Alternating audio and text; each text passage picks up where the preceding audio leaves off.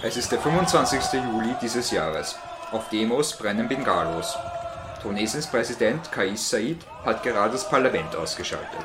Die Polizei hindert Politiker daran, das Parlament überhaupt zu betreten. Die Straßen sind voll mit Demonstranten. Viele sind begeistert. Präsident Said hat gerade eine fast Regierung entmachtet, gegen die viele seit Jänner protestiert hatten. Andere sind verängstigt. Said ist jetzt Staatschef von Tunesien. Die Armee hat seine Machtübernahme geduldet. Manche fürchten, Said wird zum neuen Diktator. Tunesien war das erste und einzige Land, was sich im arabischen Frühling eine Demokratie erkämpft hatte. Schlittert das Land am Mittelmeer jetzt wieder zurück in die Diktatur? Wir schauen uns das 2 Monate nach dem Putsch genauer an. Und damit hallo und willkommen bei Bagdad, dein Podcast zu allem, was im Nahen Osten und im Kaukasus passiert. Ich bin Raphael Bosniak, Journalismusstudent auf der FH WKW. Und mit dabei ist Roman Karlbacher. Hallo, ich bin kein Journalismusstudent, ich bin meines Zeichens Kindergärtner und programmatisch heute eher so semi-beteiligt. Ich verborg heute in erster Linie nur meine Stimme und ergreife an der Stelle auch gleich das Wort. Also bevor wir loslegen, ein kurzer Blick zurück. Tunesien ist ein Land in Nordafrika mit einer Küste zum Mittelmeer. Was manche vielleicht als Urlaubsdestination kennen, war für viele Tunesier lange die autoritäre Hölle. Der Diktator Ben Ali war Staatschef. Ben Ali pflasterte das Land mit riesigen Porträts von sich zu, lässt kritische Journalisten verhaften, in den tunesischen Gefängnissen werden Gegner von ihm gefoltert. Ben Alis Schreckensherrschaft endet dann aber recht abrupt. Er sitzt eigentlich ganz fest im Sattel. Dann zündet sich der Gemüsehändler Mohamed Bouazizi aus Protest selbst an.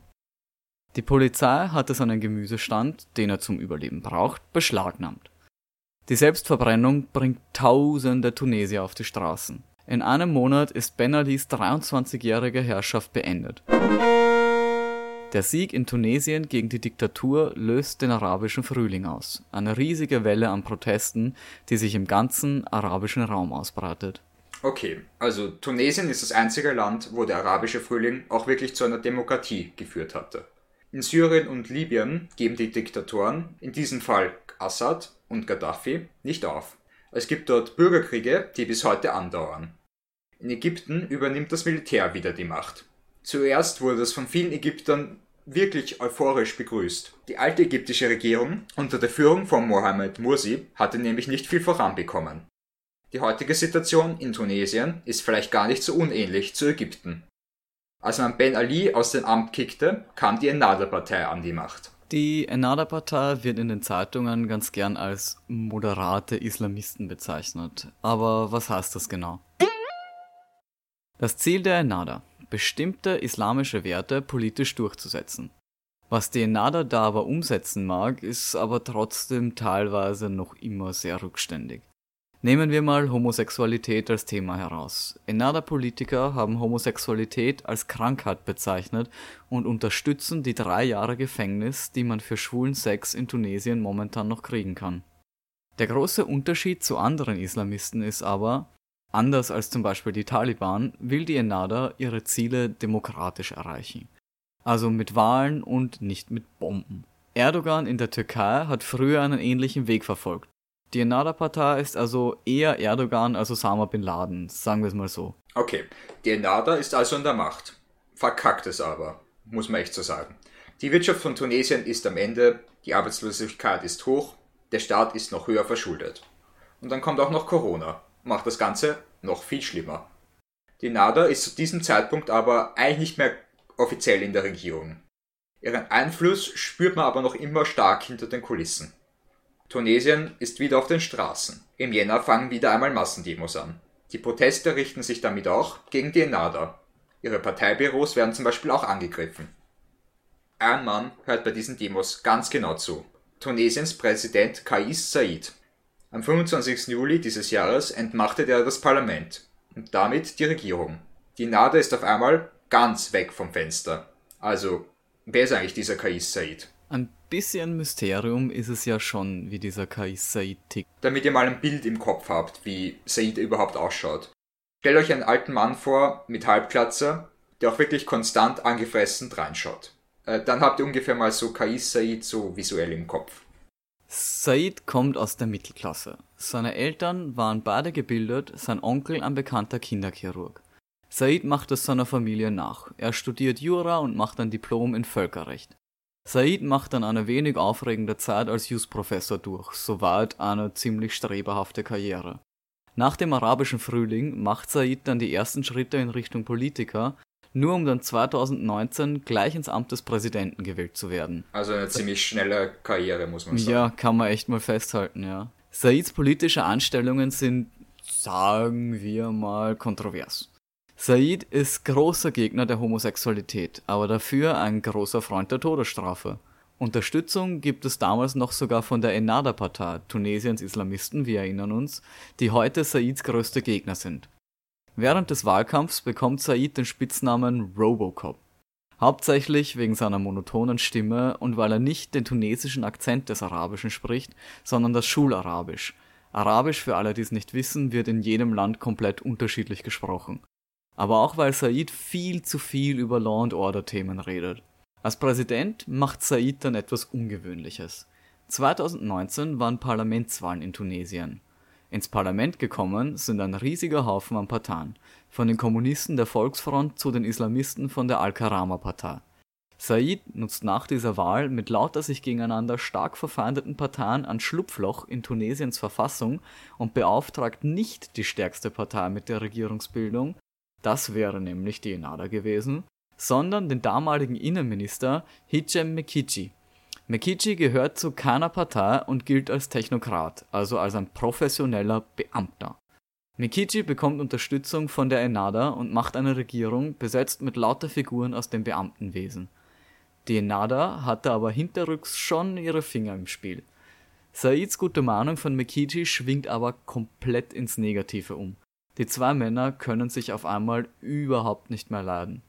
Said macht Mechichi für den Stillstand im Land verantwortlich. Und damit zurück zum 25. Juli. Said entlässt Mechichi aus seinem Amt als Premierminister. Das Parlament wird geschlossen, also niemand kommt ran. Said übernimmt jetzt die Rolle als Staatschef von Tunesien selber. Das Militär ist auf den Straßen, Unterstützer und Feinde von Said aber auch. Und die bewerfen sich einige Tage fast konstant gegenseitig mit Steinen. Die Ennahda spricht davon einen Putsch. Die Hadler an der Islamisten von der Al-Karama-Partei und die größte nicht-religiöse Partei im Parlament, Herz Tunesiens, stellen sich gegen die Pläne von Said. Die Frage ist aber auch, hat Said eigentlich wirklich das Parlament zusperren dürfen? Said hat Artikel 80 der tunesischen Verfassung genutzt, um das Parlament zu entmachten. Was bei uns jetzt klingt, als hätte er seine Fallenkarte aufgedeckt, ist eigentlich extrem kompliziert. Also Kurzform so circa. In Artikel 80 der Verfassung steht, dass der Präsident einschreiten darf, wenn Tunesiens Unabhängigkeit oder Kontrolle über das Land bedroht ist. Das ist jetzt keine besonders eindeutige Formulierung. Dass der Präsident einfach das Parlament entmachen darf, steht da nämlich nicht so drin. Wie schaut es heute aus? Ist Tunesien wieder zurück in die Demokratie gekehrt? Nicht wirklich. Said hat mittlerweile angekündigt, dass er Tunesien von einem parlamentarischen System in ein Präsidialsystem umwandeln will. Also was dieser Politik-Mumbutschumbo heißt, mehr Macht für den Präsidenten und damit mehr Macht für Said. Die Polizei verhaftet auch immer wieder Gegner von Said. Said regiert jetzt per Dekret, also solange bis der von ihm ausgerufene Ausnahmezustand noch andauert. Das Ding ist, man weiß halt nicht, wann der enden wird. Es gibt einfach kein fixes Enddatum dafür. Aber so eine richtige Diktatur ist Tunesien dann momentan doch nicht. Es wird immer wieder groß gegen Said demonstriert, die Oppositionsparteien existieren zumindest noch weiterhin und freie Medien berichten auch noch immer. Said hat vor kurzem eine neue Premierministerin in ihr Amt gebracht. Das ist übrigens die erste weibliche Premierministerin im arabischen Raum. Das wird von manchen als erster Schritt in Richtung Normalisierung gesehen.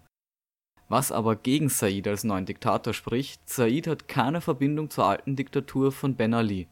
Eine Situation wie in Ägypten ist also de facto nicht vorhanden. Wir erinnern uns, die Ägypter stürzten ihre Militärdiktatur im arabischen Frühling, nur damit der Feldmarschall Al-Sisi die Unzufriedenheit mit der neuen demokratischen Regierung ausnutzt und das Militär wieder an die Macht bringt. Auch kommt dazu, dass das tunesische Militär sich anders als Ägypten eigentlich nie in die Politik anmischt. Said ist auch, also Er ist einfach kein Mann des Militärs. Said selber und auch seine Unterstützer, die ja auch, wie wir gehört haben, teilweise in Massen auf der Straße sind, glauben, er könnte endlich den politischen Stillstand in Tunesien überwinden. Ob das Experiment gelingt oder ob Tunesien wieder in das Autoritäre abdriftet, das kann man unmöglich sagen. So viele Faktoren einfach. Was aber sicher ist, es ist eine gefährliche Zeit für die einzige Demokratie des arabischen Frühlings. Das war Bagdad, dein Podcast zu allem, was im Nahen Osten und im Kaukasus passiert. Du hast Fragen, Themenvorschläge oder Feedback? Dann schick mir das doch bitte an raphael.bosniak@gmail.com. Raphael mit PH, Bosniak mit Doppel-S. Wenn ihr wissen wollt, wann der nächste Podcast rauskommt, dann folgt mir doch gerne auf Twitter, Raphael Bosniak, zusammengeschrieben. Und damit auch danke fürs Zuhören und Bussi Baba, bis zum nächsten Mal. Vielen Dank.